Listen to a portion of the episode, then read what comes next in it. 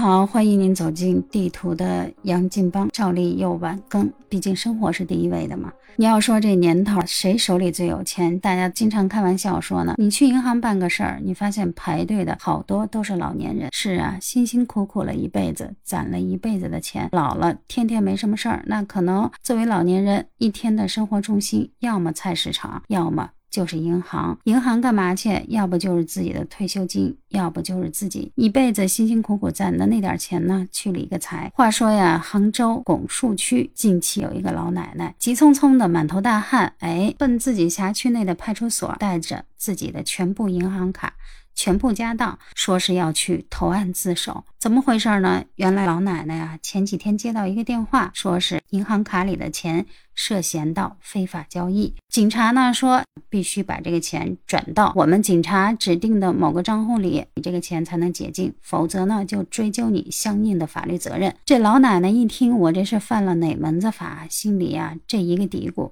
这几天呢是觉也睡不好，饭也吃不下，而且呢这老奶奶还跟人这警察主动交代了，说自己啊所有的银行账户加起来到手的资金应该是在500万左右。这边这警察一听，那你涉案资金高达500万，那天天就打电话来催老奶奶把这钱转到他们指定的账户上去。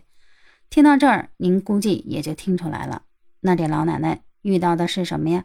那肯定不是真警察，那是假警察。所谓的假警察，不就是我们俗称的电信诈骗犯吗？这老奶奶呢，琢磨了5天，被这骗子骚扰的是一言难尽，生怕这警察把自己给逮进去。要没办法了，到第5天头上，这老奶奶心想，我去投案自首吧，再这么拖下去不行啊。好在这老奶奶意识还算清晰，然后带着自己的全部家当，主动跑到自己辖区内的派出所去投案自首了。这辖区内的派出所民警一听老人说这情况，说这人啊还跟您视频过啊，那行，那您直接把电话打给他，我们跟他视频。这视频一打通，对方呢还是态度挺强硬，说我让你转的钱你怎么还没处理呢？你是要等着我们给你下传票吗？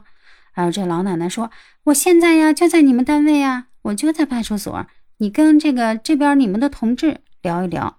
只见呢真警察然后对着这假警察，然后说你是哪个片区的呀，你是哪儿的派出所呀？结果对面的这假警察呢连摄像头都没看，黑乎乎的一片。然后一看对面这个真警察，说你是谁？你是哪位？怎么管我们的事儿啊？这真警察说，你看清楚了，我是人民警察呀。骗子呢一看对面是真警察，自己呢就害怕了，立马就把这视频挂断了，再怎么去拨这电话呢也没拨通，这微信呢也删除了。警察叔叔告诉这老奶奶说，您遇到的是电信诈骗犯，幸亏您啊跑到我们派出所来了，你要按照这骗子的一步一步操作，没准您这银行卡里的钱真的是一毛都不剩了。这老奶奶呢也是吓得惊出了一身冷汗。有好多网友在底下说了，咱们也别说人家老年人不会什么网银转账、微信支付，我觉得这挺好的，这老奶奶关键时刻这种警惕的意识还是有的。也有网友在那评论说了，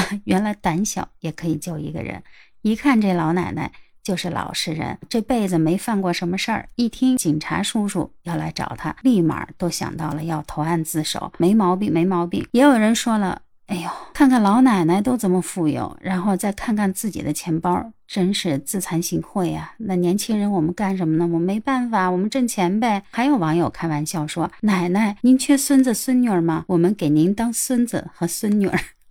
这网友啊开玩笑说什么的都有。不管怎么着，这个故事的结局是皆大欢喜。也就是说，这个老年人经常呢是被骗子盯上的一个群体，在关键时刻呢，人家这个不会手机支付，不会网银转账，还救了自己的钱包。